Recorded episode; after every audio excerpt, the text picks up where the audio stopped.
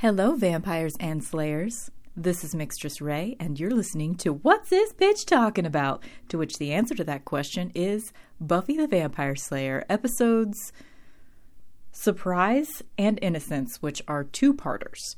Um, if this is your first time ever listening to my podcast on Buffy, I recap slash review every episode of Buffy the Vampire Slayer exactly 20 years after their original air dates. So um, these episodes, Surprise, aired on the 19th of January 1998, and the second part of the two parter was the day after on the 20th. So I decided to just record, since it's a two parter, to do it together instead of having, you know, a podcast come out yesterday and a podcast come out today. So let's get into it. I said many times last week that Bad Eggs was like the last cheesy, fun episode of season two. Um, I may be wrong about that. There's probably other like cheesy episodes here and there as well, but overall, things are getting dark, and this is where it starts. So, man, let's get into it. Um, I have spent the last maybe three hours. It's been a while um, because my I always do quote unquote research for these episodes by I not only watch them at least twice, but I also have several Buffy academic books that I um, consult to see when these particular episodes were mentioned and what was said about them and all that stuff. Plus, I have two episode guides that I consult. And there's a lot that is said about this two parter um, for good reason. I guess I should stop, you know, philosophizing about it and tell you the actual plot first, since that's the first thing you're going to need to know. Um, I might as well say this from the very beginning.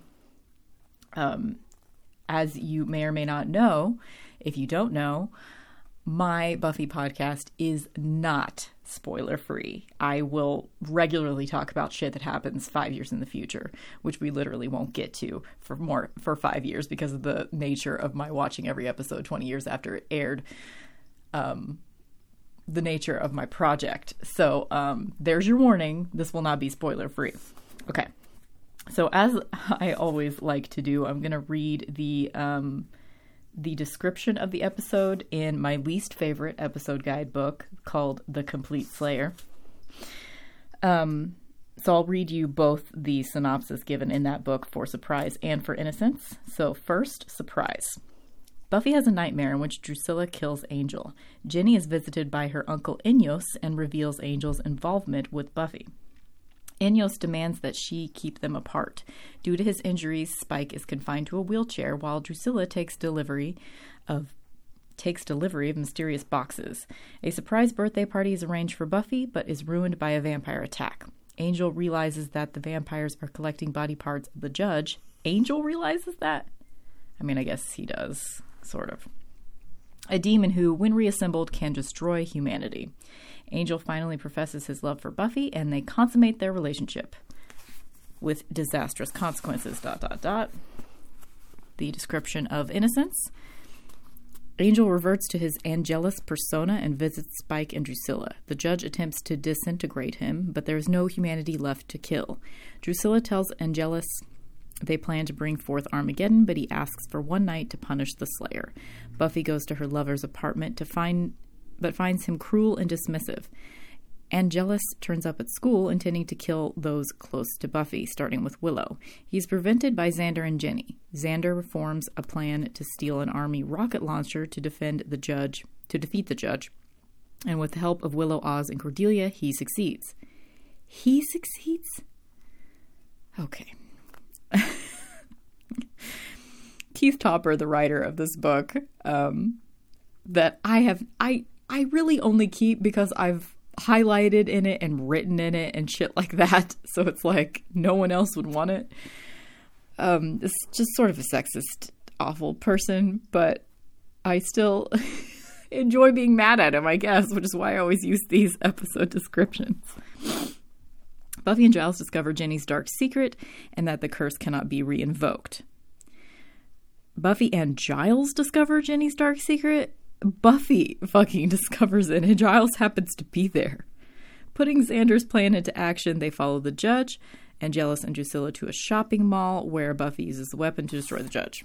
Well, at least he gave Buffy credit for using that weapon. Okay, whatever. Anyway, I hate that book. Um, okay. I have one, two, three, four, five, six pages of notes for these two episodes. Um, when I talked about bad eggs last week, it was only like a 30 minute long podcast. This one's probably going to be like an hour and a half, so just strap in. Let's get into it. So essentially, the metaphor drawn with these two episodes is on the surface, you might think that it is um, sex has consequences, losing your virgin- virginity is a loss of innocence but um, that's not really how it goes. The episodes are titled First Surprise, Then Innocence. The point that Joss Whedon was trying to make, which is kind of difficult to parse out that this is what he was trying to say with titling the second part Innocence. The very last scene of the two parter is Buffy and Joyce on the couch together and they're both wearing white.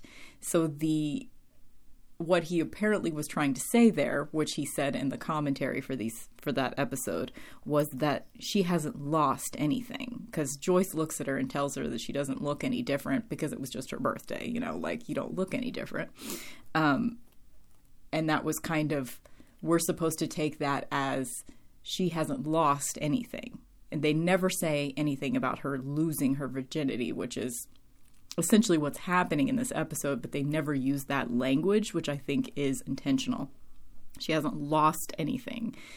Um, so I think that's important, and I just wanted to say that before we talk about everything, because on the surface, sometimes it seems like Joss Whedon is placing a judgment on sex, like it's not good, it leads to awful shit. But I think what he's really trying to say is that this is a horror show, and if you have sex with a vampire, bad shit is going to happen. Okay? Um, let's see. The main thing that I saw in the main symbolism, there's a lot of symbolism going on in these episodes. There are three different instances where Buffy and Angel are caught in water, like either rain or going through wet sewers or standing next to the docks. Um, or like how did they get what oh in the sprinklers at the end when they're in the mall and she's just killed the judge with the rocket launcher and she has like a confrontation with him. At this point he's evil. Um so water is a symbol for transition, apparently. Um, and there's also a scene, there's lots of like visual cues of that as well. Like when Buffy's standing on the stairwell when she comes home the night after having sex with Angel, before she knows that he's evil now. She's standing on the stairs talking to her mom, and for the first time, according to one of the books that I have um, that this is the first time you could visibly see the art prints that are on the stairwell in Buffy's house, which are of doorways. Um, so she's not only on stairs, which is transitional, right? but there's pictures of doorways right next to her, also transitional. There's also the first time Buffy and Angel see each other in this two-parter.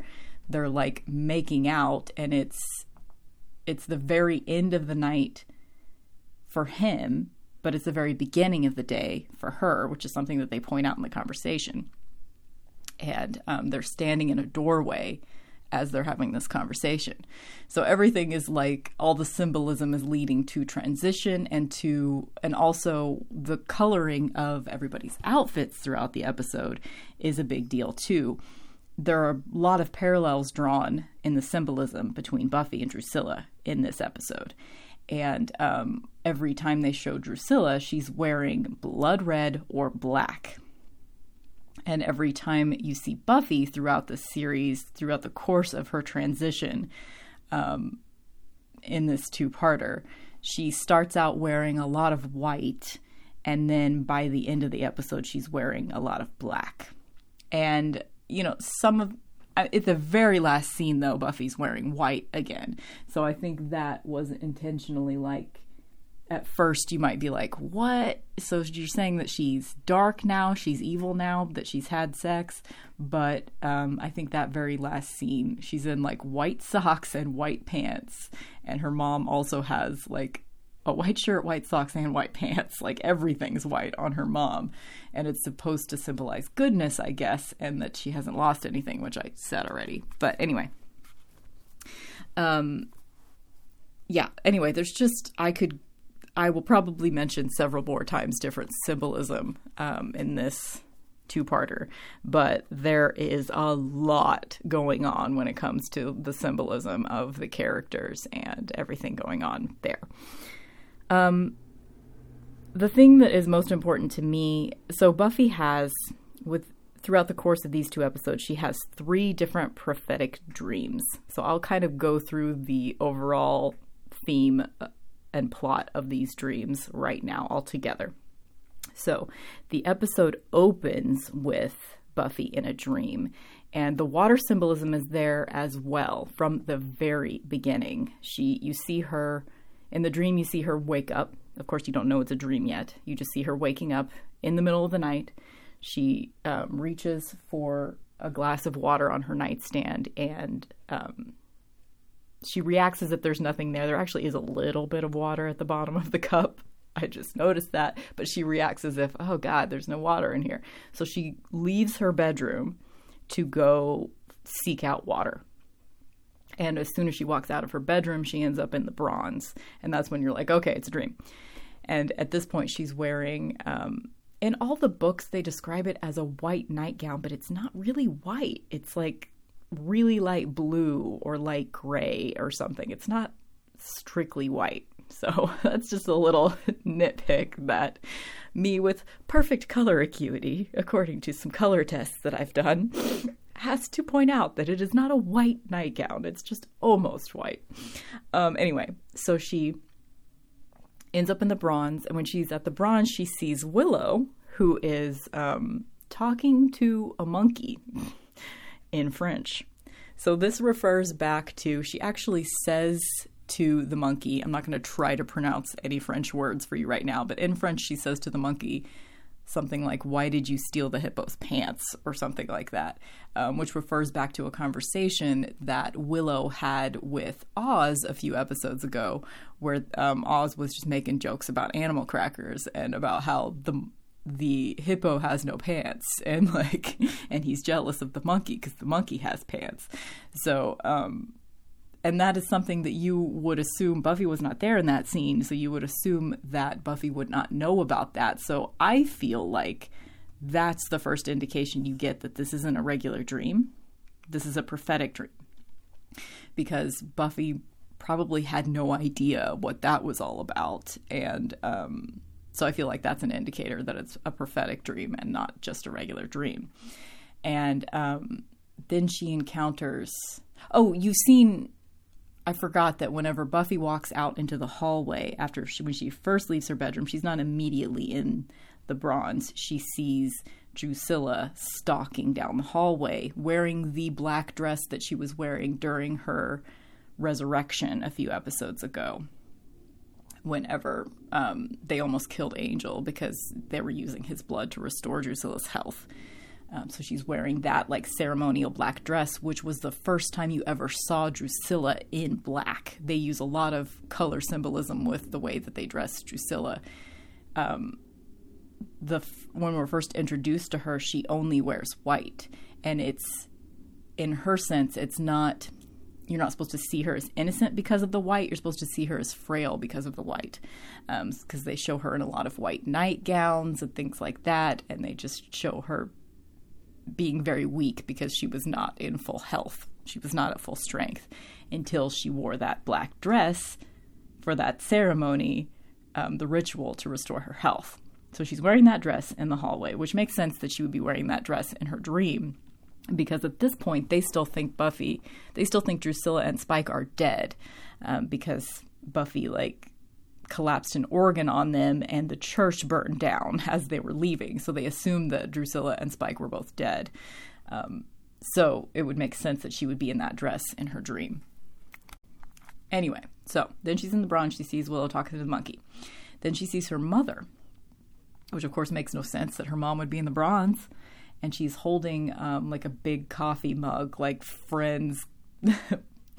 um, what's that? What's the place on Friends? The coffee shop? Central Perk.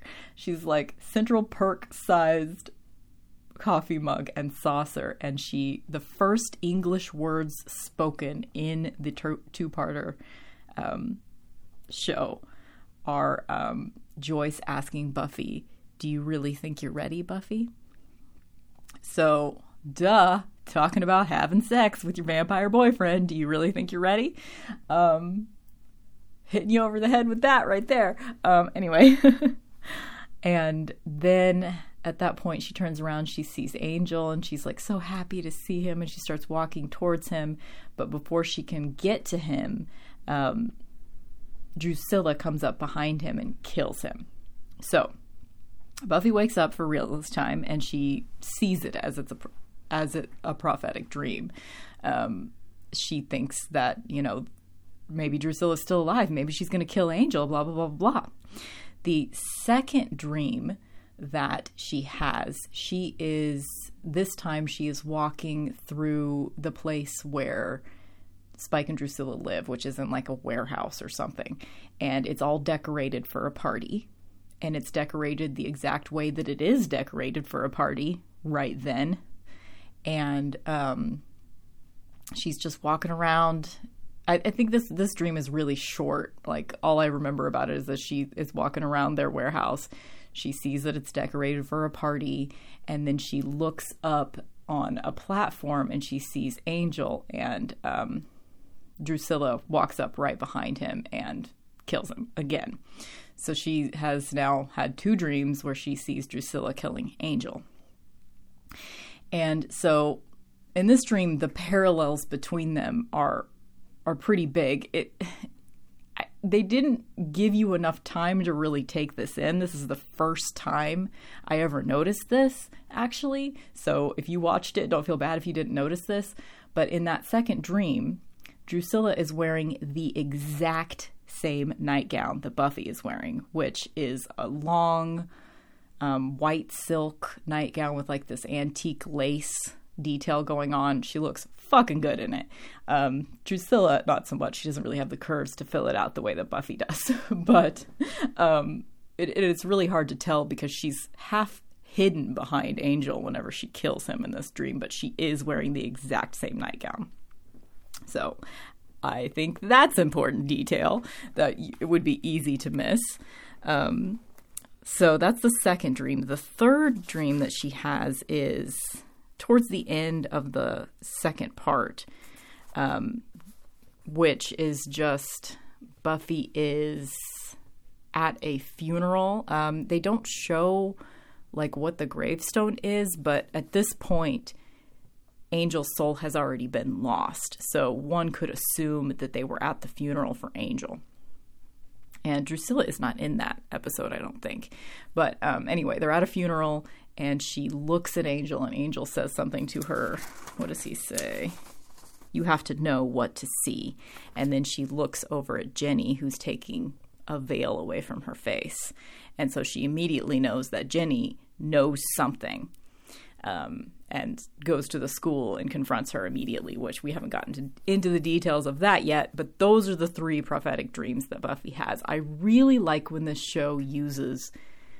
Um, Buffy's prophecy dreams for plot points. Um, I just I think they don't put enough of an emphasis on that because part of the power of the Slayer is having these prophecy dreams. Like like she has visions essentially, but they don't I mean they don't happen all the time. They're not like super useful to the sh- to the plot most of the time.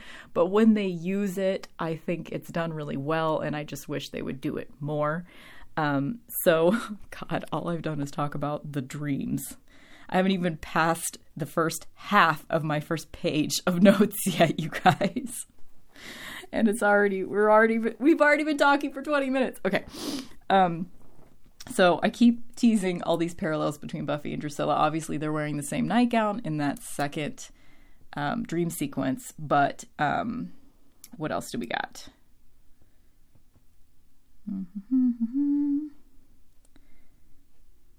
So I think what they're what they might only be trying to say here by making all of these parallels between Drusilla and Buffy is that Drusilla's fate that has already come to pass is what Buffy's fate is about to be.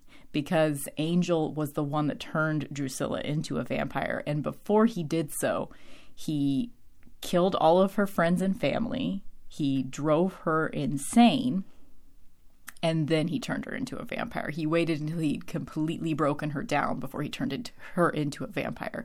He's the reason that she's crazy. Um, so I think the that's probably all they were trying to say with that. But I read a lot more into it because of my specific like Drusilla is one of my very favorite um, horror characters of all time, and part of that is because she's crazy. Part of it is because she's awesome. Anyway, but whatever. You guys know I love Drusilla. But I have this theory, and no one ever really talks about it, so I think it's just my own personal headcanon, but I enjoy it's something that I take to watching Buffy that um, makes me love it even more. My theory is that, and this is not the first time they've drawn big parallels between Drusilla and Buffy, and I think that part of that is because Drusilla had visions of the future before she was ever turned into a vampire. She is a seer. Like uh, plot points are given through Drusilla. In this episode alone, you see that the the moment that Angel loses his soul, she feels it. Um, and she kind of knows what's happened. Back in the episode Lie to Me, which was like three or four episodes ago, something like that, um, she made there was a little bit of foreboding where she said something in reference to Buffy. She said something like, poor little thing. And I can't remember what the exact context was, but the context was that she knew that something really, I don't know if she knew what. I mean, she's probably too crazy to be able to tell you exactly what, but she knew that something really bad was going to happen to her and she has empathy for her. And I think that since Slayers have visions and you know, they can kind of see the future in some ways.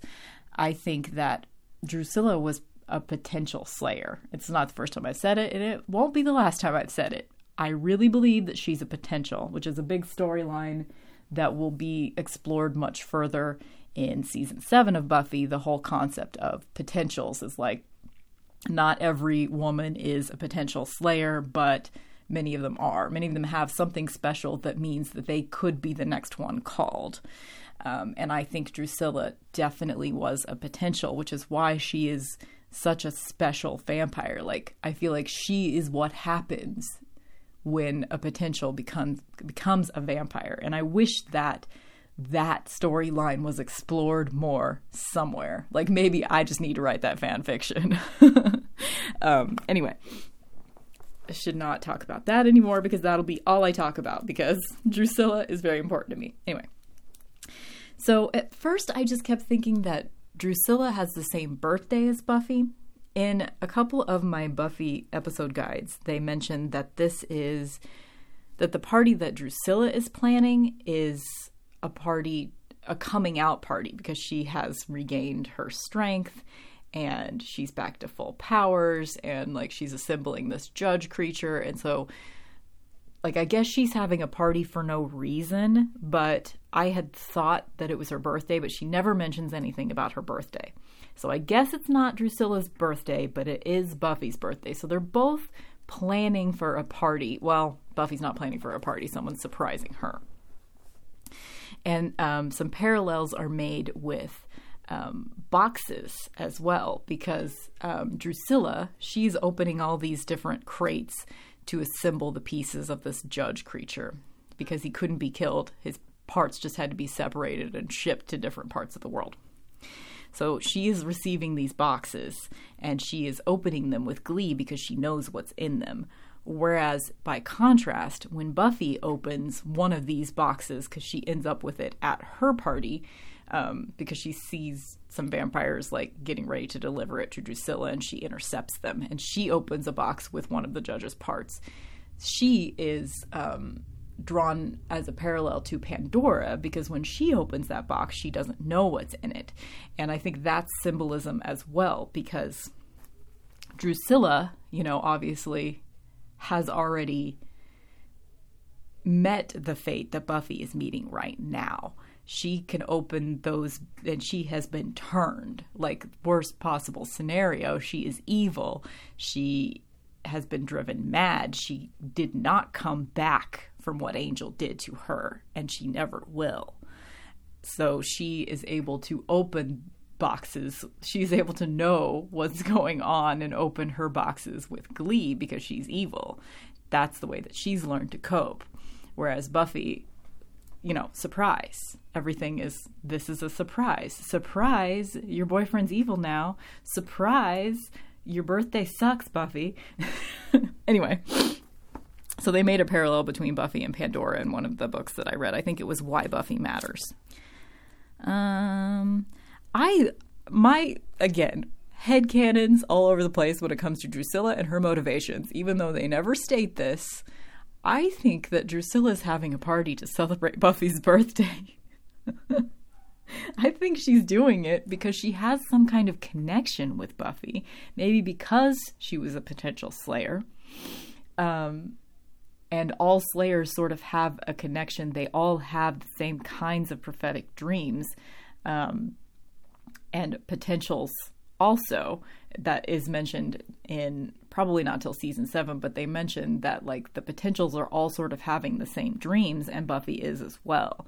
So they have, I think that they have that connection. So since Buffy, since Drusilla feels connected to Buffy in some way, again, my head canon, but since she feels so connected to Buffy, she's just having a party in Buffy's honor for her birthday. She's assembling the judge um, for Buffy's birthday. That's my my thought anyway. Um, whenever Buffy and Angel first go to they go to the warehouse because they're spying on this is before Angel goes bad. They go to the warehouse to spy on um, Drusilla and Spike to see how far they've gotten in the assembly of the judge after um, after Buffy has discovered the arm at her party. They go to see what's going on over there. And um, the judge immediately like senses them and looks towards them. So they have well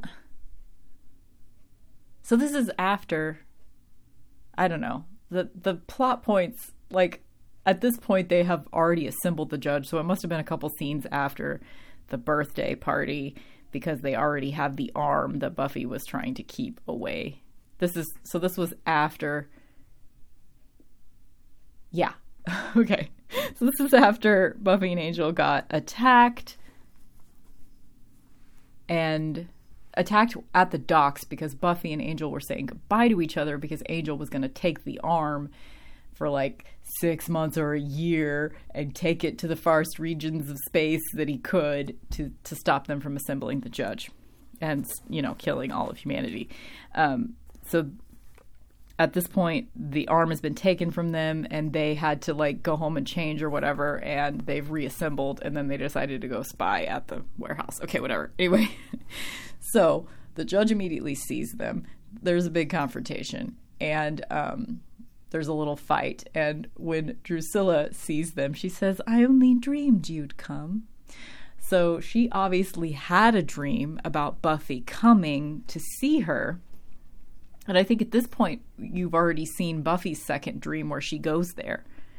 So obviously, Drusilla had the same dream. Is so this makes me think that Drusilla and Buffy are both having these dreams that they're both in. They're having the exact same dreams. Um. Anyway, okay, okay. I'm I'm now halfway through my first page of notes. I gotta get moving here. Okay. Let's see. So throughout this entire episode, every outfit that, that Drusilla is wearing is amazing. She's wearing like blood red silk and red lace and red velvet. In fact, she's wearing blood red throughout the entire episode except in the dream sequences. The first dream sequence, she's wearing that black ceremonial dress, and in the second dream sequence, she's wearing the white um, satin nightgown that matches Buffy. Buffy's nightgown. Um, that first dream sequence, I my one of my first notes was most ASMR dream sequence ever. It really is just the opening of that first episode, Surprise, which is written by Marti Noxon. So, second episode written by Marti Noxon. The last one was also written by her, um, which is a pretty big deal that Joss Whedon let her write the first part of a really important two parter. She will become the showrunner of the series in the last two seasons of Buffy. And she's responsible for most of the emotional turmoil that Buffy causes you. Um, her and Joss both are like the like break you apart emotional duo. anyway, let's see. Um, but yeah, that dream sequence is so beautiful. There's the song in the background is called. Is it called Inconsolable? Is it that one? I'm gonna go back and look.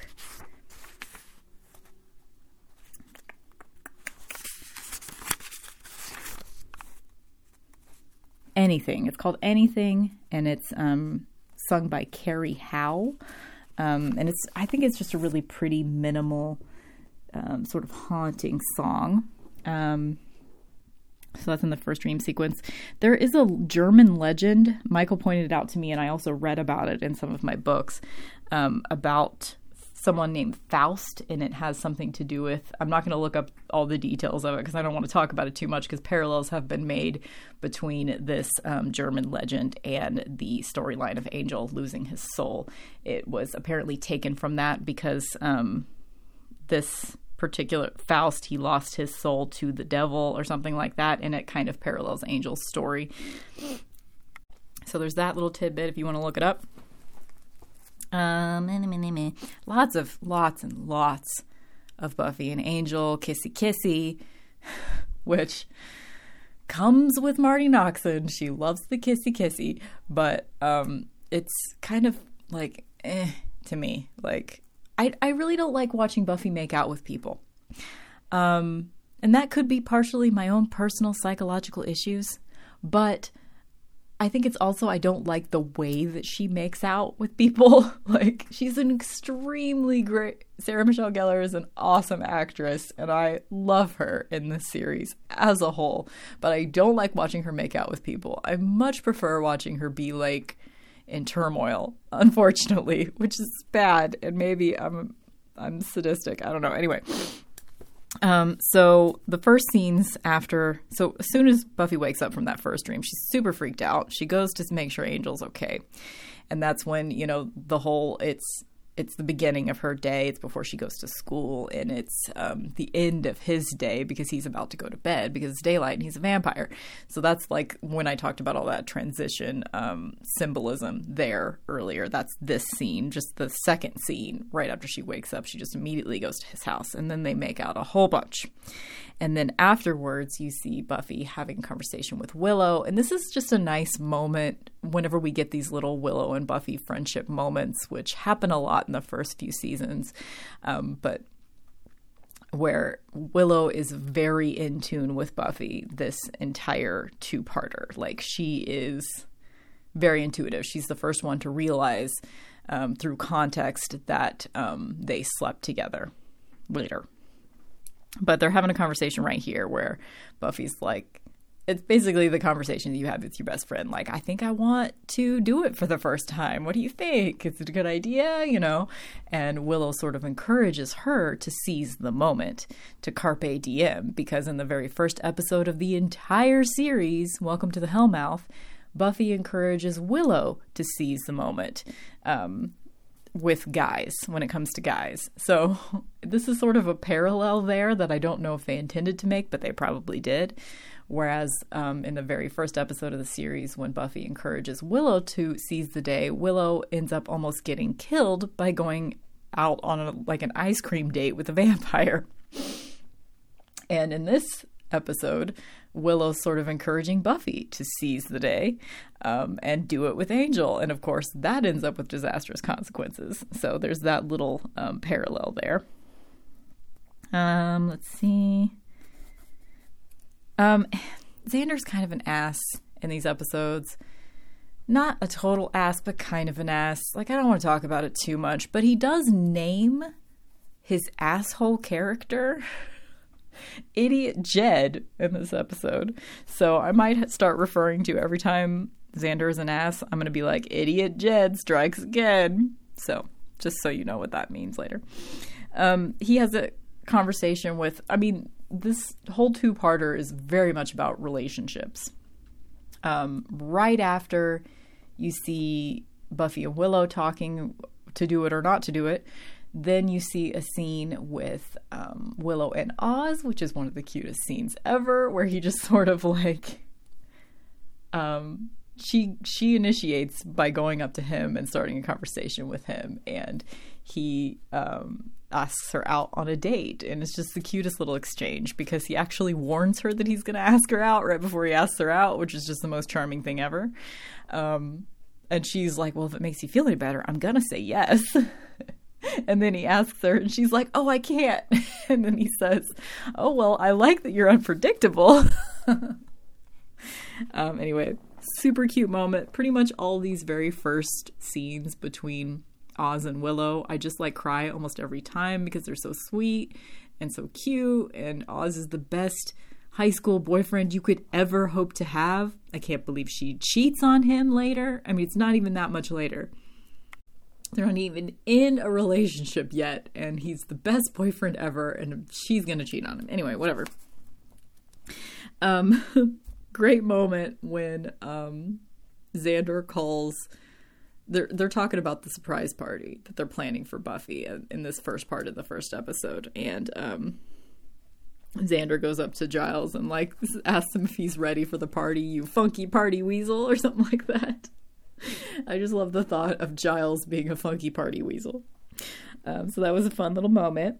Um, it should be pointed out they don't use this term like a lot, a lot, but um, this is 1998 and they use the term gypsy pretty, um, you know, without any guilt around surrounding it because people didn't really talk about gypsy being um, sort of a problematic term, which it is.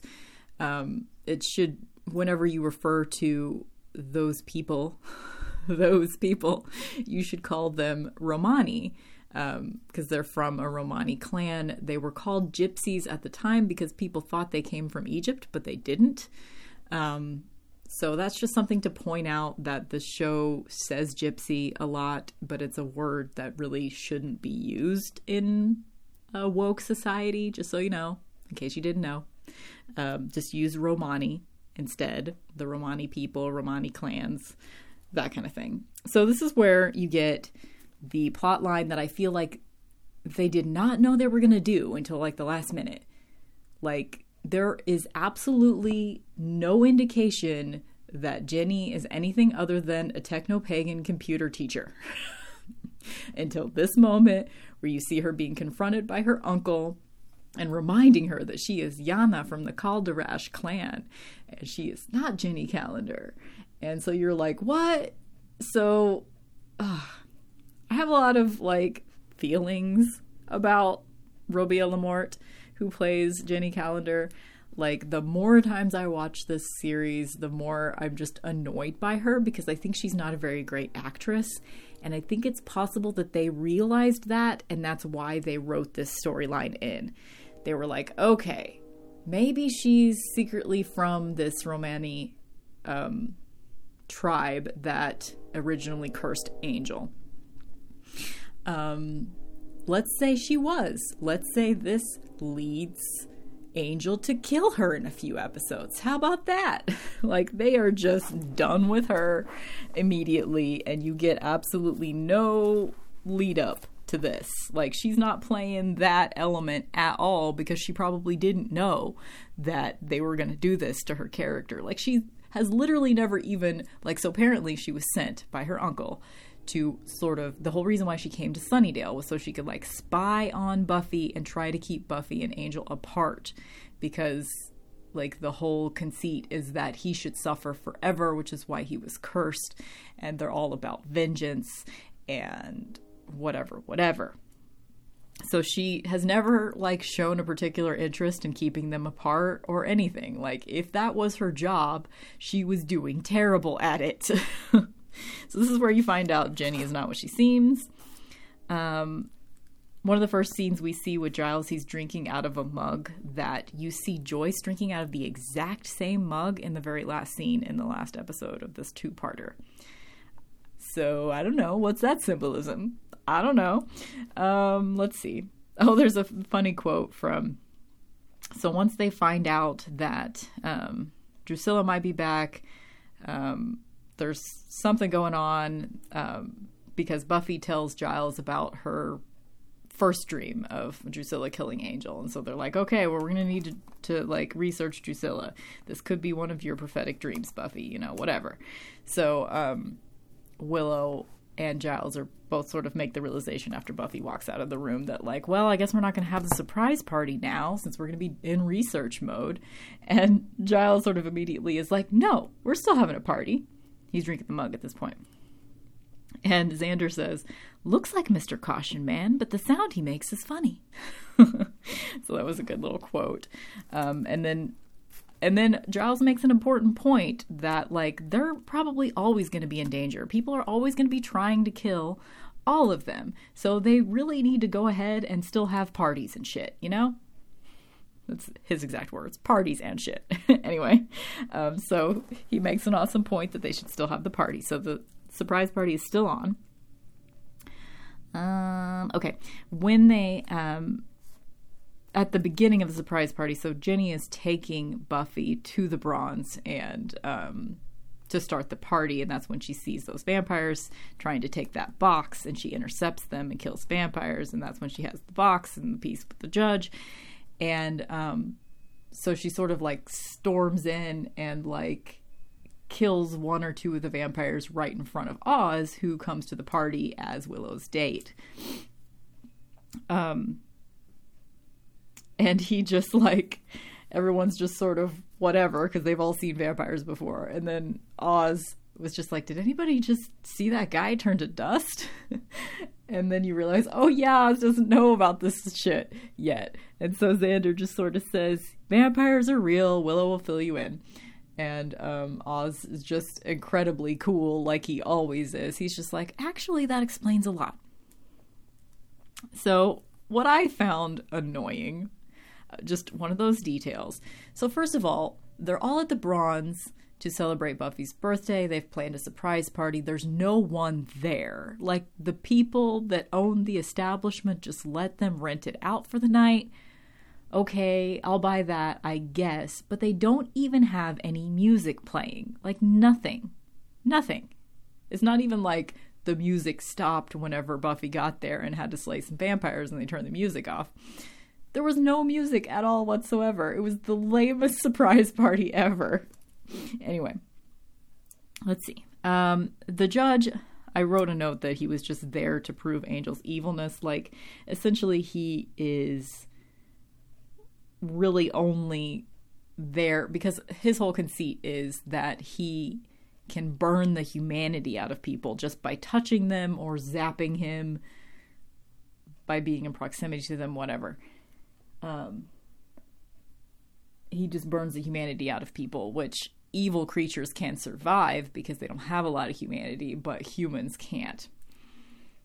So he was just there as a plot device because as soon as Angel turns, um, he touches Angel to burn the humanity out of him, and uh, it does nothing to him because he's completely evil at this point. So it's the only reason why the judge exists, really, is just that plot point, but whatever. after the whole I don't know why I wrote that note right there because it's kind of out of context. But anyway, um right after Buffy slays that vampire and they talk to um they sort of explain to Oz what the fuck's going on. Everybody's just sort of, you know, being super dramatic and like whatever, whatever. And Cordelia says, "Is anybody else going to have cake?" Which I love. Um let's see. Okay, so at this point uh, Buffy has been attacked by the arm in the box, and they decide that Angel should go to the other ends of the earth and he might be gone for six months or a year. Um, and she's saying goodbye to him at the docks, and um, he gives her her birthday present, which is a Claddagh ring, which, like, on my favorite Buffy podcast, other than mine, called Buffering the Vampire Slayer, they um, sort of made fun of the Claddagh ring and how they all used to have one because of this show. And isn't that funny that they used to have one? And I, right at this exact moment, am wearing one on my left ring finger. Um, so if you've never seen a Claddagh ring, just look it up. Um, it is a little it's like an Irish tradition. It's like a ring that has it has a heart in the middle, which symbolizes love. The heart has a crown atop it, which symbolizes loyalty. And then there are two little hands framing the heart and crown um, that make up the band um, of the ring, and that symbolizes friendship. The hands symbolize friendship which is all true, which is what Angel says to Buffy as he's giving it to her. And he tells her that if the ring is pointed, if the heart is pointed towards you, so the point of the heart point, pointing towards your like wrist, then it means you belong to someone. And if it's pointed outwards, then it means that you are like single or whatever. And he shows her that he has a Claddagh ring and he has it pointed towards him. So he's saying essentially, I belong to you, Buffy. And then he um and then he tells her, put it on meaning that he's giving her the choice to put it on. He's just explained to her how the Claddagh ring works. He's giving it to her as a present. Is she going to put it on with the heart pointing towards her, meaning that she also belongs to him, or not? He's given her that choice right there. Um, so they're about to say goodbye. Um, oh, just another little, just to follow through the Claddagh storyline storyline here. So he has his pointed towards him. Um, she puts hers on pointed towards her, of course, because she also feels like she belongs to Angel, whatever, whatever. Um, this is before they do it. Um, later, after Angel has lost his soul, it's just a split second. Like, I really had to pay attention because I was looking for it, because I wanted to see if he was still wearing the Claddagh ring after he'd become evil. Because basically, even though like he's evil now, he's still just as obsessed with Buffy as he was before he lost his soul. Only that obsession is more about destroying her now, whereas before it was about loving her. So I just wanted to see if he was still wearing the ring, and if so, if it was pointed towards him or not. In um, so you see him like smoking a cigarette, which is weird. Like, do we ever see him smoke a cigarette again after this episode? I will be paying attention to see if he is. But he like as he's like lifting the cigarette to his face on his right hand, he's wearing the Claddagh ring and it is pointed out.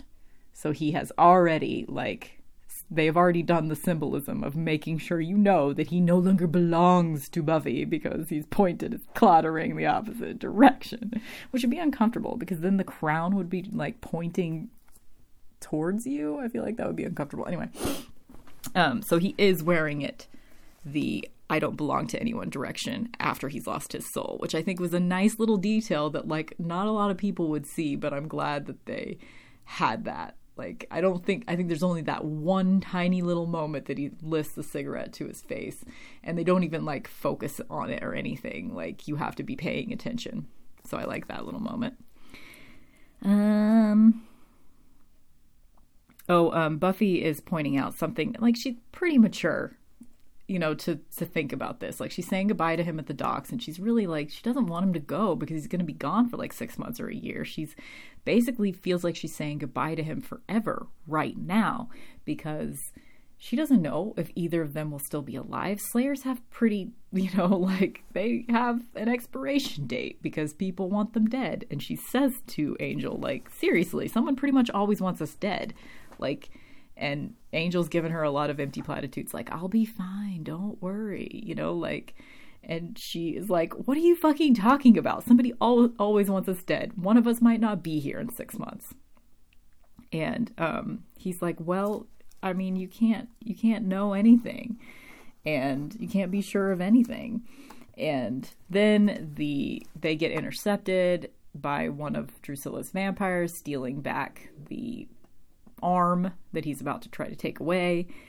Um, which, if he had left immediately, you know, like without that big dramatic scene, then that wouldn't have happened. Anyway, so at that point, um, they jump into the water or Buffy gets pushed into the water or something. So they're at the docks and they end up this is the first time they get like completely wet.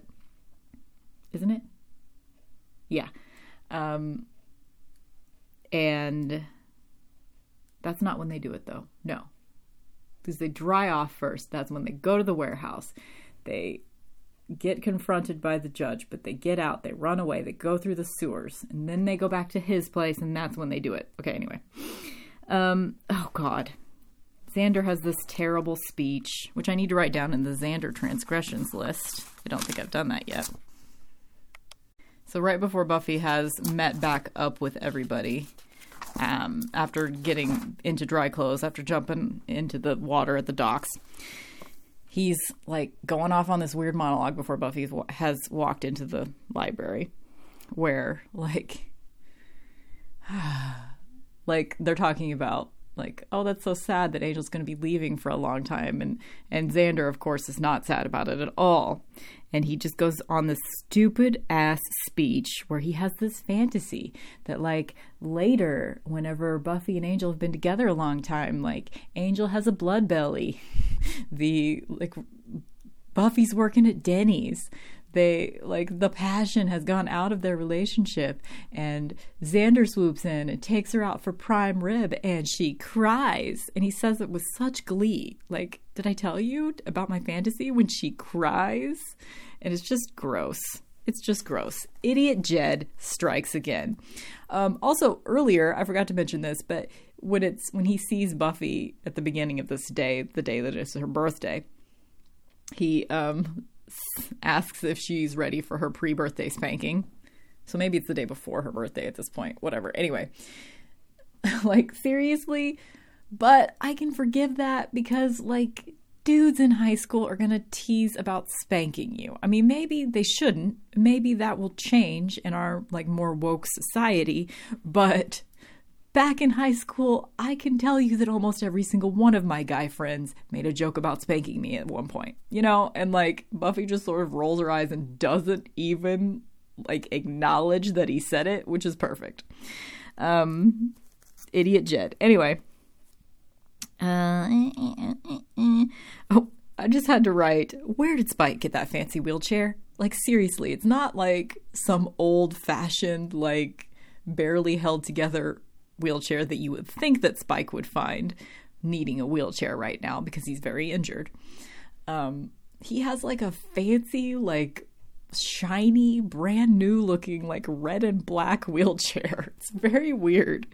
Um, so I think it's interesting, and I'd like to to I'd like to read more about like if anyone has like theories on this. But like when you're first introduced to Spike and Drusilla, Drusilla is weak and then, as soon as she regains her strength, Spike is in a wheelchair. And he's in a wheelchair up until the last episode or two of this season. So he's going to be in a wheelchair for about 10 episodes, I think, or close to it. Um, so it takes him a while to recover. So, like, what is up with that? Like, why does their relationship. Why do they feel like Spike and Drusilla's relationship needs to be conveyed with an imbalance of power between them? So I don't know, just something that is interesting to me, and I'd like to know more about it. If there's actually anything to like the symbolism of that, like throughout this episode, they keep calling. Um, they don't know yet that Spike is still alive, So they keep calling all of um, when they see Drusilla's like lackey vampires, like stealing pieces of the judge or doing shit for her, whatever. Um, they keep calling them Drusilla's vampires, whereas before they would have been more focused on calling them Spike's vampires or Spike and Dru's vampires. But now they're like they really made an emphasis on the power of Drusilla back in the episode when she first what regained her strength. And they're still doing that. Like it's the emphasis of like who's the most powerful among them is definitely on Drusilla now for sure. Um, let's see the first person that the judge kills is um, their like sort of nerdy vampire lackey that they have that wears glasses. Um, and and he said this one is full of feeling. He reads. Um, okay so that's the end of my notes for the for surprise. Um, now we go to i guess i didn't write i didn't write any notes at all about like them actually getting ready to do it but basically it's a moment as soon as they've escaped through the sewers they get back to angel's house and it's actually um, what was pointed out in one of my um, one of my episode guides, it was pointed out that this scene of them going back to Angel's house is a parallel, is a mirror of the scene um, that happened in the episode where Buffy and Angel first kiss. So back in the episode Angel, where when we first find out that Angel's a vampire, um, he is wounded and they run away to escape. They run away together to escape the master, and he is I don't know, he's got some kind of cut or something. And so she like has him she takes him back to her house, she has him take off his shirt, she tends to his wounds and she keeps him there to to like protect him.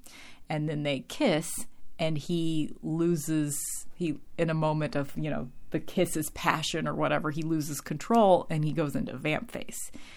Um and by loss of control, I just mean that he goes into vamp face, like he doesn't do anything to hurt her, but she doesn't know he's a vampire until that moment after they've kissed. And she freaks out. So this is a mirror of that because, and not something that I thought of until I read it in the book, but it probably was intentional. Um, at this point, they're escaping um, the judge. They go back to his place, and um, she has like a cut on her back, and he like encourages her to let him tend to it. So, and then they do it right afterwards. So, and that's when he loses control, loses his soul, and becomes Angelus, which I would like to point out, even though all the books are like, and then he becomes Angelus, then he becomes Angelus. He's not been referred to as Angelus yet on the show. Like, it's common that when talking about Buffy, when talking about him going evil, U and the S is added to the end of his name for whatever reason. But that has not actually been said in the show yet. So, anyway, the context of the very end of the first part of this two parter surprise is that they have run back to his house. They're soaking wet because when they emerged from the sewers, it was pouring rain outside. Um, she's really cold, and he's like giving her some clothing, and he's like, Here, put these on and get under the covers just to get warm. and um, so he's like tending to her wound or whatever. And then she says to him, um, like, you're right, we can't be sure of anything. You know, you almost went away today. And so, like, you know, super emotional moment. I totally get why this is the point where she feels like it's the right moment. And she tells him basically, shut up and kiss me. And you know, it's very much like it's very like I feel like it's important to note that it's all completely like he's not pushing her at all whatsoever. Like he's like, well, maybe we shouldn't. And she's like, well, we can't be sure of anything. Like we might die at any moment. Like we need to seize this moment. And um, so I think it's totally justified that this is the moment. And you don't see anything, you just see her like pushing him down on the bed and kissing him. And then the next scene, right as the episode ends, is um, like a crack of thunder. It's still raining outside. Um, it's obviously like hours later, and Angel wakes up and he's like freaking out. And somehow he still puts on clothes and goes outside to freak out and scream into the rain. Buffy! And something's obviously going on with him. What's wrong with Angel? To be continued. So, um, luckily, viewers at the time did not have to wait a whole week to see the conclusion of this situation. They only had to wait until the next day because the show was transitioning from Monday nights to Tuesday nights. And this was their first um, time on a Tuesday night was when part two, Innocence, aired. So Innocence opens with Spike and Drusilla are talking right after, you know, later in the evening. It's like this same moment that Angel is losing his soul. They're talking about Spike wants to, to get out. He wants to leave. He's like, uh, Buffy and Angel know where we are. They know we've assembled the judge. I think we need to get the fuck out of town. Like he's being cautious, which is interesting. Um, probably because he's wounded, so he's being more cautious than usual. And you see um, Drusilla just start. She's like staring off into the distance, and then she sort of like collapses onto the floor. And you can tell that she knows what's just happened to angel. So um she's so cool. She's so cool. If she hadn't been crazy she or and or a vampire she could have been so powerful you know? Maybe she was gonna be the slayer. Anyway um then at one point Drusilla and Spike. This is one of my favorite scenes with Drusilla. She's laying on like a pool table or something, or maybe just I, maybe it's not a pool table. But she's laying on some table, and she says, "I'm naming all the stars." And sorry, my accent is terrible. And Spike says, like, that's the it's day, and that's the ceiling. And she says, "Well, I can see them." But I've named them all the same name, and there's terrible confusion. I love that moment.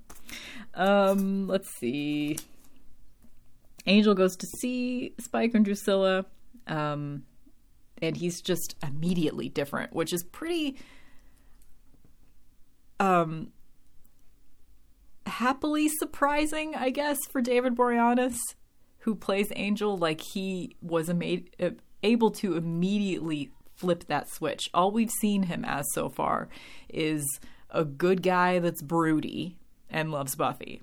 And immediately he's completely different. And just in case you need to know that he's completely different, he goes to see Dru and Spike.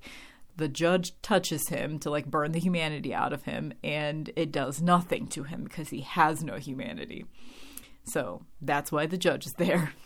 it's the whole reason for him um, later on in the evening. So Buffy basically wakes up to him not being there. And so she's worried, of course. And um, later that night, um, so she spends the whole day not knowing where he is, I guess. And later she's talking to Willow on the phone, like, Have you seen him? Has he checked in with you? Blah, blah, blah. And um, Xander in the background's like, Say hi for me. Like, really? Idiot Jed like say hi for me. You're having like this dramatic discussion of, and your friend is in pain and like all she all he can hear is willow's side of the conversation but it's obvious that your friend is in pain and you want to say hi for me? Like god idiot jed. Okay. Um okay. And then when buffy is finally confronted with something is wrong with angel it's the first time she sees him after they do it. She goes back. It's at the end of the evening the following day. She tries, she goes home for like a second and then she just turns around. Like she doesn't want to go home right now. And she goes to Angels. So back to the scene where it happened, you know, and um, to look for him. And at first she thinks he's not there. Um, then he walks up and he's like, you know, putting He's changing clothes, so he's topless. Angel topless, take a shot. Um, and it's the scene. This is where, like, where the metaphor becomes real. You know, the subtext rapidly becoming text. Like, this is where he says some really awful things to Buffy. Like, you have a lot to learn about men, kiddo. Or, like, you think I was going to stick around after that? Let's not make a big deal out of it. It happened, okay? Like, and then he like tries to like touch her on the cheek after saying all this evil shit. And he's saying something patronizing to her as he, um, I don't remember which patronizing thing he was saying at the moment that he tries to touch her cheek, but she just immediately backs up from him and she's like, "Don't touch me." So to Buffy's credit, like heartbreaking moment, but she immediately is like, "Don't touch me. Get away from me." Like she does say, "I love you." And though. Like she has a little moment, like after she says, Don't touch me, and he starts to walk out the door. Um, she says, But I love you. And she's crying. And he's like, Love you too. And like gives her like a finger gun and says, I'll call you. And it's like, obviously, the whole metaphor here is the dude that as soon as you give it up to him, he doesn't care about you anymore. He's done with you. He, he won't call you, all that shit. Apparently, that's what the whole conceit of this entire metaphor is. But, um, yeah, I don't, I don't know what else to say about that. I mean, that's the obvious thing right there. Is that that's the story that they wanted to write here was the dude that doesn't call afterwards, you know, um, and how dark that is in Buffy's world that's i mean as dark as it gets you know? So this scene is extremely upsetting because angel's being awful. And what i would like to point out to you i think i mentioned it before but when i was reading that um that book i can't remember what it's called because i was calling it the wrong thing when i was talking about it the first time. Anyway whatever. I was reading this like behind the scenes buffy and angel book. And the they were interviewing all the different like the actors and the writers and people on the production team, all that shit throughout the book, and it was a lot of behind the scenes stuff. And one of the things that um, I found most interesting in that book was David Boreanaz talking about that scene in particular. It was the first time in his acting career, like he was a pretty young actor at this point. Like somebody literally just like discovered him walking his dog, and he did like one thing before Buffy, I think. Um, but this is like one possibly the it was the first time in his career that he had to be that awful. And he hated it. And he and sarah are friends of course. Um, and he said in between takes he really like you know would he would hug sarah and say this isn't me. This is just my character. Are you okay? You know and hugged her and just like and he said that that was the moment that he learned that that was a really important thing to do. Anytime as an actor you have to be terrible to another actor. You you have to make sure to hug them in between takes and like make sure they're okay and like make sure they know that this isn't you. And i thought that was really sweet. And it kind of took the edge off of watching the scene because usually the scene upsets me a lot. Um but it kind of took the edge off this time knowing that like you know in between scenes he's like saying sweet things to Sarah. So I thought that was, I thought that was good because it made the scene a little less upsetting to me. Um, so then there's a scene where Jenny's talking to her uncle again, and this is where you find out this whole soul loss thing. So I don't think I've really explained it yet. So in case you don't know, okay, here's the thing. Apparently, the Romani curse on Angel. So he killed someone from this Kalderash clan you know, like 150 years ago or something, 100-ish years ago. And um, their her entire clan um, just got back at him by putting this curse on him, which was a curse to re um, rehome his soul essentially. In in Buffy, whenever you become a vampire, your soul is lost to like the ether or the afterlife or whatever. But um, it apparently can be called back if you need it. I don't know, whatever. and so they've given him, he's been re-ensouled. So he is the vampire with a soul, um, which is why he's good. Why he's the only vampire that's good. Um, and apparently there was an orgasm clause set within his curse, which nobody knew about. Angel didn't know about it. Buffy didn't know.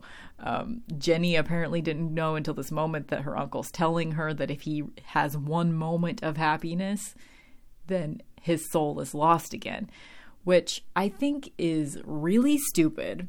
Like, who fucking, how is this? Like, so the, the intention of giving him his soul back was so he would suffer for all of the terrible things that he has done to, and he does he's broody. This is the reason why he's broody. Like the curse has done its job. But why would you put a clause in it wherein if he has one single moment of pure happiness, then he loses the soul again? Because then he just becomes the evil that he was before and becomes a threat to everyone. And like, why is that set up that way? that makes no sense. But anyway, that's the sitch. Jenny says to him, Uncle, this is insanity. Finally, Jenny's making sense for once, and she sort of storms out because um, that's the first time she's hearing of like what the fuck is going on. Um, which I feel like it's important to point out that even though what it seems like is that if he has an orgasm, like true love's orgasm, then he loses his soul, which is kind of the way that they've portrayed it. But I think Joss says in the commentary that it's not when they have sex, it's not when they have an orgasm. He loses his soul when he afterwards, like they're laying in bed together, they've just had sex, he has fallen asleep or whatever. In those moments afterwards, he achieved pure happiness and contentment. Um, and that can only happen with Buffy as we'll see later in the show of Angel, he has sex with people sometimes. Like it's not like he can't ever have sex, but if it's like sex with Buffy, then it's pure happiness because obviously sex with Buffy would be perfect happiness, right? anyway. Um so okay. To Jenny's credit, immediately after having this conversation with her uncle, she goes back to the school to like I don't know if her intention is to tell them what's going on or just to make sure she can be there to help. Um, but she immediately goes back and tries to help, um, goes to the school and with where everybody is and tries to help them. Um, to her credit. Um, and at this point, whenever once Jenny gets back to the school, Angel has also arrived, and um, he is calling Willow to him. And at this point, you know, they don't know he's evil. He's just had that conversation with Buffy. Buffy hasn't met back up with them yet um, at the school. She's ostensibly on her way. I guess she stopped by. Um, she stopped by Angel's first. And that's when she had that conversation. And then Angel immediately went to the school, and his intention is to kill, to start killing off all of her friends and, you know, torture her the way that she the way that he tortured Drusilla back in the day. So he's just shown up. Um, Jenny tells Willow to stop and come to her. She's holding a cross, so she immediately, um, you know, protects Willow, despite the fact that they'll probably find out soon what the fuck is going on with her. So, to her credit. Um, let's see. And then Angel shows up right, or Buffy shows up right after, and um, Xander does a little heroic move where he grabs the cross from Jenny and walks up because at this point, um, so he's got Angel's got Willow like in his arms about to kill her, and um, he turns around when Buffy shows up and he's facing her. And as that's happening, they're all in the hallway together at the school. Um, Xander grabs the cross from Jenny and like sneaks up behind Angel as he's facing Buffy the opposite direction, and like he like puts the cross in his face, and so he hisses because you know he's a vampire, and he he like catches Willow as Angel is like dropping her. So nice little heroic moment from Angel from Xander. So that um, counteracts some of the idiot Jedness in these last two episodes, but not all of it. Um, Oh, I forgot. I totally forgot the whole thing in between Xander and Willow. So at this point, Willow has caught Xander and Cordelia making out in the stacks because they're all gathered together trying to research how they're going to defeat this judge guy. And so she sees them. She like gets really upset and like confronts him like you'd rather be with someone you hate than me and she's very heartbroken um understandably, but like Cordelia gets a little bit too much flack at this point, but she was awful. Like if you think back to the first episode how terrible she was to Willow, like it's important to remember that in this moment that she's like confronting Xander about like you know, you were part of the, we were in the I Hate Cordelia club, of which you were the treasurer, you know, like, so she's super hurt. And right before Angel shows up, she is telling Xander, like, look, I'm mad at you. You're not okay. We're not okay, but like, we need to get beyond this right now so that we can deal with this judge situation because what we're going through right now is bigger than that. But I just want you to know that we're not okay. So, um, so that happens right before Angel shows up. Um, and then he saves her life. So probably they're okay now, right? Um, so then the scene afterwards, they basically Angel scares or Xander scares Angel off with the cross. He just runs out, whatever. So they're all back in the library together, and um, they're like, "What? What the fuck are we gonna do?" Buffy's catatonic. She's like sitting in a chair, staring at her Claddagh ring, just like despondent, you know. Um, of course. And um, they're like, "What?" Are, everybody's looking at Giles. What are we gonna do? And he says, "I'm leaning, leaning towards blind panic." And Jenny says, "Don't talk like that. The kids." which I think is funny because she's like the same age, maybe even younger. Um, Robia LaMorte or Lamort, however you pronounce it, who plays Jenny Calendar, is the same age as um, Charisma Carpenter, who plays Cordelia. They're like both 27 or something at this point. Anyway, um, so they're all like, what are we going to do? And then Giles starts getting like up in Buffy's face, kind of like, not meaning to obviously. He's like so what happened? So they all they're all in agreement that like angel's lost his soul. Everything's bad. What are we gonna do? And um giles is like well did anything happen last night? Like you were with him. Like what i wish we knew what happened to cause this. And this is the first moment that buffy kind of puts it together. She's like oh shit i caused this. And she's so upset and so despondent that she just sort of gets upset. And she's like i don't I can't. And then she runs out and goes home.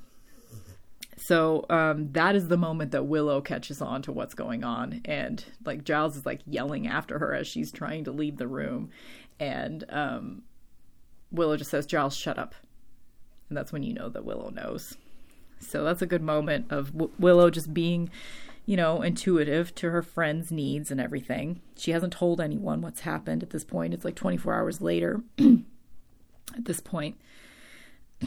okay, I'm going to lose my voice soon. I've been talking about this so much. I still have like three pages of notes left. Okay, so I need to like go a little faster. I'm sorry, you guys. I hope this isn't super boring to you. Um, let's see. And then at this point, Angel has gone back to Spike and Drusilla. And Spike's like, Well, why didn't you kill her? And Angel's like, Dude, I got a thing here. and Drusilla says something to the effect of, you want to you don't want to kill her yet. You want to do to her what you did to me. And she sort of acts like she feels delighted about that which is interesting because she tortured him a few episodes ago because of all of the things that he did to her.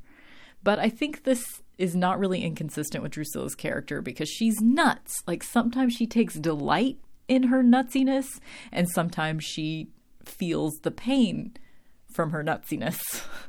so I don't think that's inconsistent with her character. So whatever. So she seems delighted by the fact that Angel is going to torture Buffy. Um, let's see. What else we got here? Oh, she says, um, Angel says to Spike um, when he's like, Why haven't you killed her yet? He's like, She's stronger than any Slayer you've ever faced. Force won't cut it. To kill this girl, you have to love her. So you can already see that he's planning to just be a real dick for the rest of the season. And we're going to see that. Um, then Buffy has that dream where Angel says you have to know what to see, and Jenny pulls the veil off her face. Buffy immediately like wakes up, gets dressed, goes to school, and like apparently Jenny's already in the middle of class, which I don't like. Is Buffy going to school late. I don't know because she like storms into school and she walks straight up to Jenny and like puts her in a chokehold. I think maybe class hasn't started yet because Giles is there talking to Jenny and like there's a lot of people in the halls and stuff. So maybe it's just like right before class starts. Yeah, that would make sense. That makes sense. Okay. Totally makes sense. Okay. Just talk myself out of that weirdness. And so she's like, puts her in a chokehold and she's like, what do you know? And to Jenny's credit, again, she does not try to deny it, not even for a second. Like Giles is like, okay, everybody leave. Buffy, what the fuck's going on? Um, so they like clear the classroom, and um, Jenny says, I didn't know what would happen, but apparently he's lost his soul. If he experiences a moment of happiness, blah blah blah. So this is where you know you you find out Jenny's, You everybody finds out Jenny is not what you thought she was. She's Yana, not Jenny, and um so she immediately fesses up to everything. Buffy's super pissed at her. And she says, So I did it then. It was my fault. And Jenny says, I think so. And um, because Jenny sort of caught on to like what happened to cause him to lose his soul at the same time that Willow did. Um, but Giles is oblivious until this moment. And you see him like, What do you mean what you did? How could you have and then he gets it and he takes his glasses off and he just sort of steps back and he's just kind of staring at them while they have the rest of the conversation. Um, and he wasn't cleaning his glasses, but he was cleaning them in his mind. You know what I'm saying? um, let's see. Um, okay. Um, Xander has this plan that he he evidently this is the first indication that we know that he remembers like the army training that he had as part of his Halloween costume. Like this is the first time that comes into play and it will again that he remembers things about the army and he knows things. And so he has a plan to go to like the army supply place, uh, the place where they store stuff for the army. I don't know, whatever. And take Cordelia with him and like get a rocket launcher. So um, that's his idea to take care of the judge because the whole thing about the judge is like an army couldn't, an army went up against him and it didn't work. No weapon forged can kill him, whatever, whatever. So um, he's like, well, what about a rocket launcher? A rocket launcher could kill him. So he goes to get the rocket launcher with Cordelia which is a whole thing. And um, Oz, they need like a big vehicle to put the rocket launcher in. So Oz has a van, so Willow gets him. And um, then while they're in the car, we have another really touching scene between Oz and Willow where um, it's like every single moment in these two episodes needs to be talked about. Like by the time I get done talking about it, I will have talked about it as long as the episodes existed. anyway, so Willow's like, I wish they wouldn't take so long or whatever. And then she asks if Oz wants to make out with her, just sort of out of the blue. And like, Oz is sort of like, what? And, you know, obviously they've only been on like one date, which was Buffy's surprise party, which was very weird. And then there's this moment that they're together in the van waiting for Cordelia and Xander. And Oz is so perceptive, and he just like immediately his response to her asking him if they want to make out is so good he's like, um, it would appear that you're trying to make your friend Xander jealous or even the score or something to to the casual observer and like um I'm not going to kiss you. Like and he just says this like sometimes when he's in class, he thinks about them kissing and it's just like everything stops, willow kissage and but in my fantasy when I'm kissing you, you're kissing me. And then he says, It's okay. I can wait. And it's just, and then Willow's looking at him like, for the first time, like she's looking at him like, Oh, I really do like you. And again, it's like, why does Willow get the most perfect boyfriend in the world? No one got this boyfriend in high school. Everybody in high school gets asshole boyfriends. Like, that's the rite of passage. You don't get a good boyfriend when you're in high school. God damn it, Willow. God damn it. Um, anyway, I love Oz so much. And we're the next episode, next week, we're to get to talk a lot about Oz. So, yeah. Um, okay. Oz is there like pretty much right after the scene after they get the rocket launcher. He's still there. And he goes with them to the mall because that's where they decide the judge is going to show up because he can kill a lot of people there and the bronze is closed tonight whatever. Bronze is closed two nights in a row apparently because they're closed for Buffy's birthday and closed tonight the night after. Um, so they they go to the mall and they wait for the judge. And um, Oz is there. He's just there. Like immediately he's into it. He's like, whatever, I know that vampires are real now. I'm in the fight. I love how it's just like you know, it took so long for Cordelia to like become a part of the group, but as soon as Oz learns about vampires, he's there. Done. Um, so he's he's in. He goes with them. He helps. So the fight is pretty short. Like basically, Buffy just sort of like shoots the judge with an arrow, and then just to get his attention because he's starting to zap people, and it makes him stop and then look at her. And then she hits him with the rocket launcher, and it's this nice slow motion moment of like um Drusilla and Angel are flanking the judge. Spike is not there because he had to stay behind because he's in a wheelchair right now. I guess so he didn't get to go to the mall. oh, Spike didn't get to go to the mall. so they look at each other, um, Drusilla and Angel, and they realize, oh fuck, Buffy's about to kill the judge, this guy that they fought for just to in the world or whatever. And they just realize oh he's fucked. And they immediately jump off this big landing that he's on um, so that they aren't part of the blast. And i swear buffy waits. She waits. She gives angel and drusilla like a head start of jumping off the platform while the judge is sort of sort of staring at her with his head cocked like what's that and then he gets blown to bits which is unfortunate because the judge was a fun character. Um, the guy that plays him was the same guy that played Luke in the first episode. So another parallel to the first, the first two-parter, which is this is possibly the the only the second two-parter in the series. Is that true? No, this is the third because there was What's My Line too. Anyway. So, oh, I forgot about this scene. Before they go to the mall, whenever An- or Xander first presents Buffy with the box that has the rocket launcher in it and she opens it as if it's a present and she knows what it is. So at this point, like that little opening of the box, knowing what's in it, so she's not Pandora anymore. Um, I think is what you're. There's a lot of opening of boxes going on, um, which is box vagina. Are we, are we that literal, Joss Whedon? Probably. Um, anyway, so she is like best present ever, whatever. Um, Jenny shows up kind of in the background and asks if she can do anything to help. And this is the evening after the big confrontation with Jenny, of course. And um, Buffy just says, Get out. And she's like, Well, I, I just really want to help, blah, blah, blah. And Giles is standing right next to Buffy and he just immediately backs her up. He's like, She said, Get out. So awesome moment from Giles, like immediately having Buffy's back with the whole Jenny situation. Like, okay, we're mad at her. Okay, if you say we're mad at her, we're mad at her.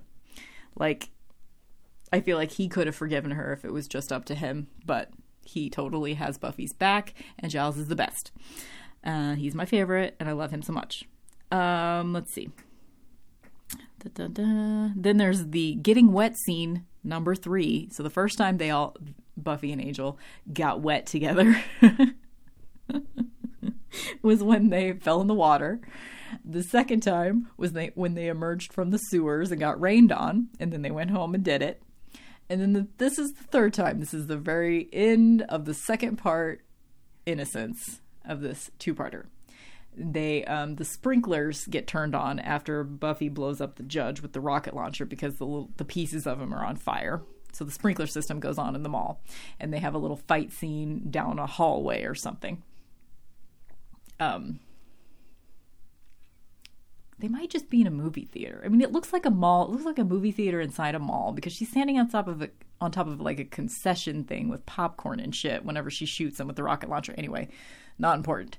So they're they're in like a hallway, like the entrance to the the movie theater, the actual rooms.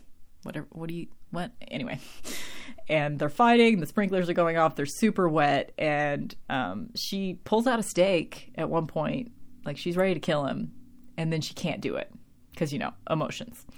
And he's like you can't you can't kill me. And she just says she kicks him in the balls real real hard and then she says give me time. And then she turns around and walks out. So it's a good moment And I understand why she didn't kill him yet, although if she had, she would have prevented a lot of fucking nightmares that are about to happen. So that's when we get to Giles is driving Buffy home, presumably right after this happens. He's driving her home. They're he's stopped right in front of. They're in the car together. He's stopped right in front of her house. She's about to get out of the car, and she, um, she's you know despondent still, of course, and she knows that Giles knows why Angel is evil now, and Giles just sort of says, you know, I'm sure you know, but but this is going to get really bad. Like he's basically telling everyone, telling the viewers, everyone, things are about to go down. Giles is letting you know. And um, Buffy looks at him and says, You must be so disappointed in me. And she's basically crying. I think it's kind of pre cry, like she's not full on crying yet. Um, I think a couple tears fall down her face during this conversation. And I'm just going to read to you, word for word, this entire Buffy Giles conversation because it's one of the best that has ever existed between Buffy and Giles. You must be so disappointed in me. Giles, no. No, I'm not. Like he immediately says, no. No, I'm not. Do you want me to. What does he say? Do you want me. No, he doesn't say that yet. She says, This is all my fault. And he says, I don't believe it is. Do you want me to wag my finger at you and tell you that you acted rashly? You did, and I can. I know that you loved him, and he, has proven more than once that he loved you. You couldn't have known what would happen. The coming months are going to be hard, I suspect, on all of us. There it is. The coming months are going to be hard on all of us. Are you ready? Um, but if it's guilt you're looking for, Buffy, I'm not your man. All you will get from me is my support and my respect. And that is where the tears start falling down your face because I can't tell you like how how many women have wanted just one father figure in their life to tell them all you will get from me is my support and my respect. That is just that is a million times more meaningful than like somebody telling you they love you. Support and respect. Damn. Um, it was written in um, my favorite Buffy episode episode guide book called Bite Me by Nikki Stafford. It was written. Um, the only thing that could have made this scene better was if they hugged. Like she just wished they would have hugged, and I thought the same thing watching it. Like you, you just see like Buffy sort of crying and realizing that you know Giles has her back. Giles totally has her back. Like awesome moment. Like they totally could have hugged there, but um, that's okay. They didn't. That's all right. They might have, because it cuts off after that. So maybe they did hug. Let's just decide that they did. Um, you don't see a whole lot of hugs between Buffy and Giles, which is probably intentional because they didn't want you to th- ever think that like Giles would ever be inappropriate with her or anything like that. You didn't want to get that dynamic at all with them, and you never did. So that's probably good that like really the the hugs between Buffy and Giles. There's one in a few episodes when Buffy sort of has to save Giles from being totally self-destructive and she basically tells him that she can't live without him, that she can't do this without him, and she hugs him in that moment just to kind of pull him off the ledge. Um, but other than that, the only hugs I can think of between Giles and Buffy happen once she's an adult and she's out of high school, and it's just like he comes back into town or something, and she hugs him or whatever. So um, I think that's probably intentional. Okay, so then we get to the very last scene of the two-parter, and this is when um, Buffy and Joyce are hanging out on the couch watching a movie together, and Joyce is like, "Hey, how was your birthday?" Because she's totally oblivious and she wasn't fucking there and Buffy is obviously very upset. And um, even though I'm mad at Joyce for just like not, I mean, she's just not available, really, which I think is just because the actress that plays her didn't live nearby, so she just only came in for like little episode arcs. Like they only had her for short periods of time whatever whatever. But um i still just you know the lack of mom presence is really evident a lot of the time with Joyce. And sometimes I just, don't think she's that good of a mom. Okay? So she gives Buffy like a store bought fucking cupcake because she didn't have time to make a cake and asks her, Hey, how was your birthday? Did you have fun? And Buffy is very upset. And Joyce, to her credit, she sees how upset Buffy is, but she doesn't ask her what's wrong. And uh, Buffy just says, just let it burn after her mom asks her if she's going to blow out the candle on the cupcake. And then the episode just ends with um, her, with Buffy just like leaning on her mom's shoulder and her mom stroking her hair and they're watching a movie together and whatever. So that's the end of the episode. Like I said, they're both wearing white. Important to note. And then we get into um, some more notes. so when I was reading my um, Why Buffy Matters book, had an entire chapter on this two-parter. So some of my notes from that um, is that Joss Whedon, his favorite episode is Innocence. So the second part here, his very favorite episode of all time, also written and directed by him. But it's his favorite episode, and he wanted to point out that you know them wearing white at the end was part of it like th- that the reason why the second part of this losing your virginity horror fest episode arc is called innocence is because innocence is only fully realized after it is lost. Well actually i don't think that was a quote from joss whedon. That was just a quote from the book.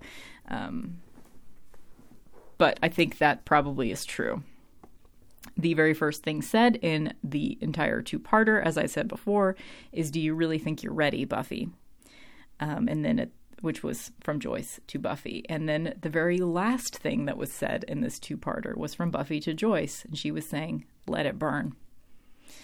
Um, which was theorized in one of the one of my Buffy books that it was that there's a lot of symbolism as far as passage of time through these two episodes. So I didn't mention any of that but um, there were some different things here and there talking about the passage of time, and they thought that, um, and Buffy saying, Give me time to Angel in one of the last scenes. So the whole just let it burn, they thought was symbolic for her needing time to be ready to kill him and realizing that her feelings for him are still going to exist, they're still going to burn, um, whatever, whatever. So don't want to go down that rabbit hole since I need to wrap this up. It's already been an hour and 36 minutes when I joked earlier that this was going to be an hour and a half long. It's obviously going to be almost two hours. Okay. Do you really think you're ready, Buffy? Okay. In, um, oh yeah, I already told you that Dru sort of, she saw this coming. Like, to what extent, we don't know because she's crazy and she doesn't communicate well. So, whatever. Um, Okay, I already said that. I already said that. I already said that. So a lot of the notes that I made at the end here, I've just kind of remembered and said without having to read them. Awesome. Buffy slash Pandora parallel. I Already said that. I Already said that. Okay. So I guess we're ready then for my ratings of the episode. Um, or I'm putting them together as if it's one episode. Uh, I think that makes sense for this particular arc. Um, my object of the episode that was hard for me because there was there were a lot of really great outfits in these two episodes. Um, Buffy had this is pretty much her best pants combination ever. So in the very beginning, she was wearing green velvet pants. So on her birthday, she was wearing green velvet pants. Then, um, after she changes, after they get all wet, she's wearing giraffe pants.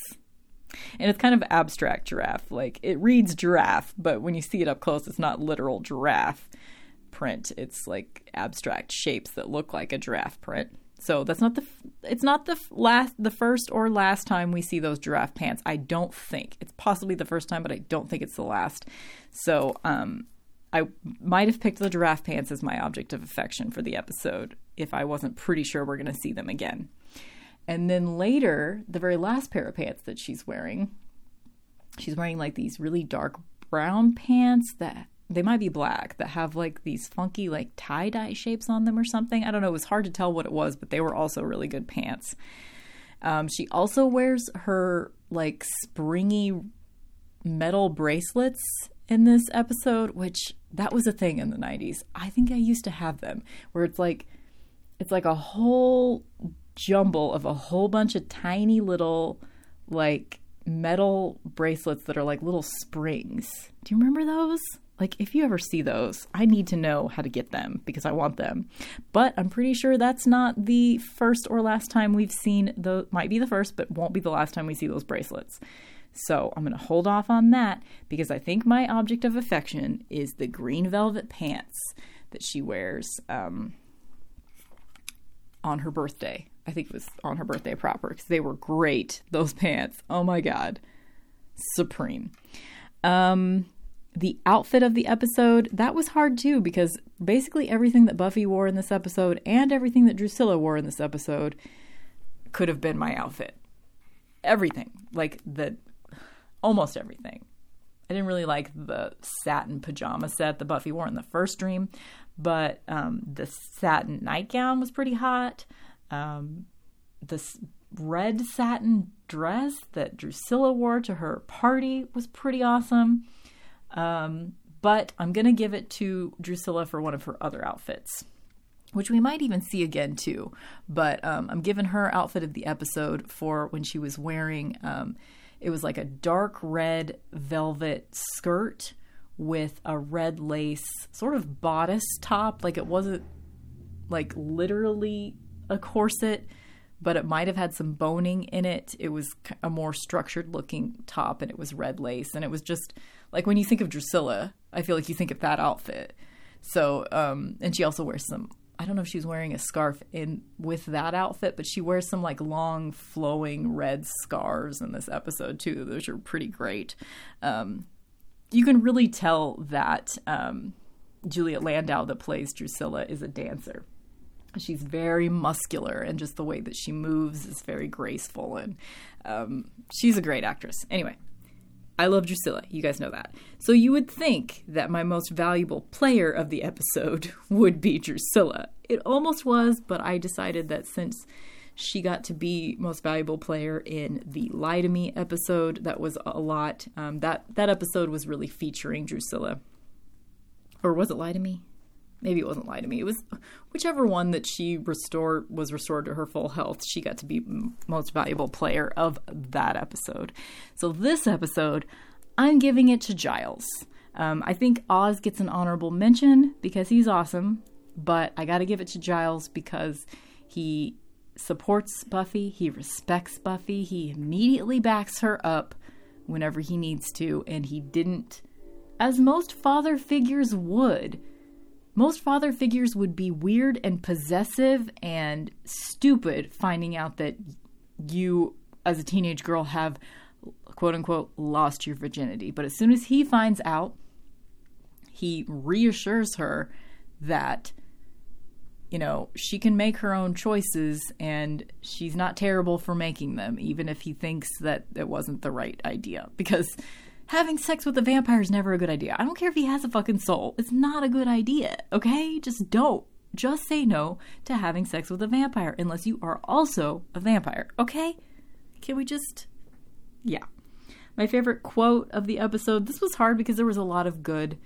Um, Xander had a lot of like silly little quotes, and um, Funky Party Weasel, if that was a quote. I mean, that was that's more of a title though. Funky Party Weasel Giles. But um, I am giving the quote to Drusilla because I feel like this quote is the one that's most memorable. It's the one that I think of most often, which is her quote that she's naming all the stars. And, um, but she's named them all the same name, and it's caused terrible confusion. Um, and there's terrible confusion. Sorry. I'm sorry I keep bringing out my Drusilla accent because it sounds nothing like Drusilla, so I should really not even try, but I can't help it. so there are my ratings, all except for my five by five ratings. So let's get into it so we can end this podcast. I hope you guys found some of this interesting. Um, if you would like to let me know whether or not you found this interesting, email me. Email me. Mixtressradio at gmail. M I X T R E S S radio spelled the normal way at gmail. Okay, um, also an announcement for any of you that also listen to my radio show, I have changed the time. It is now going to air still on Fridays, still a three hour show. It's going to air from 7 to 10 p.m. Central Standard Time instead of 8 to 11. So um, let me know how you feel about that time change. I think I, did it for the first time yesterday, and I think it went well. I think I it definitely had more listeners than I usually do, so I think it's a better time for people. Um, hopefully. So let me know how you feel about that. Um, let me know how you feel about what's going on in Buffy right now. You know, let's get some opinions in here that aren't just mine. What do you guys think about this whole Drusilla Buffy parallel? Do you think that Drusilla was a potential slayer? If your answer is no, then don't even bother talking to me about it. I'm just kidding. I'm kidding. I would love any input that you guys have. So just email me, mixtressradio at gmail, if you would like to let me know any of your thoughts on this podcast, on Buffy in general, on me in general, whatever. Let me know your opinions. Um, so, my 5 by 5 ratings for this episode, this two parter. Um, as far as enjoyability, like, kind of odd to say it's enjoyable because it's heartbreaking so it's not really enjoyable. But um, I'd say that as far as just how well it was executed and how like every single moment had a purpose and was pretty well executed, um, just everything was pretty much almost perfect um, to tell the story that they wanted to tell in these two episodes. I think it won like an Emmy or something for makeup. like makeup of all things. But um, Angel actually looks pretty damn good in this episode. Like, I didn't used to find him hot at all, but in these first couple seasons, I actually find him hot now. Weird. Sorry, my stomach is gurgling. I bet you can hear it. I need to wrap this up so I can have some lunch. I'm still in my pajamas because I was just like, it's four in the afternoon, and I'm still in my pajamas because I thought, okay, I'm gonna sit down, I'm gonna do this podcast real quick, be done by like two o'clock, have some lunch. But it's four now because I had to do a bunch of research because my Buffy books talked about these episodes so much, you guys. Anyway, so I give it a 4.5 for enjoyability. As far as clarity of message, I mean, they basically hit you over the head with it. So I'm giving it a 4.5 also for um, clarity. So the final score for this episode, when you multiply those two scores together, is a 20.25. So there you have it. That is my extremely overly thorough review of Surprise and Innocence. We'll be back next week, I think. I think it's just one week until the next one. Let me double check and make sure I'm not lying. Yes. So um, this marks our transition, much as it did in 1998. They transitioned from Monday to Tuesday nights in 98. So that means that we are transitioning in the now times of 2018 from Fridays to Saturdays. So my podcast will now be up on Saturdays instead of Fridays. So next Saturday, we will talk about Phases, which is an Oz centric episode. So we'll get a lot of Willow and Oz interactions next episode. Um, I think we only see Angel for like a second next episode, which is kind of odd after after what he just put us through for him to just not even be there next week. Um, but I'm pretty sure that's how that's going to go down. So um, I will see you guys next week. Bye.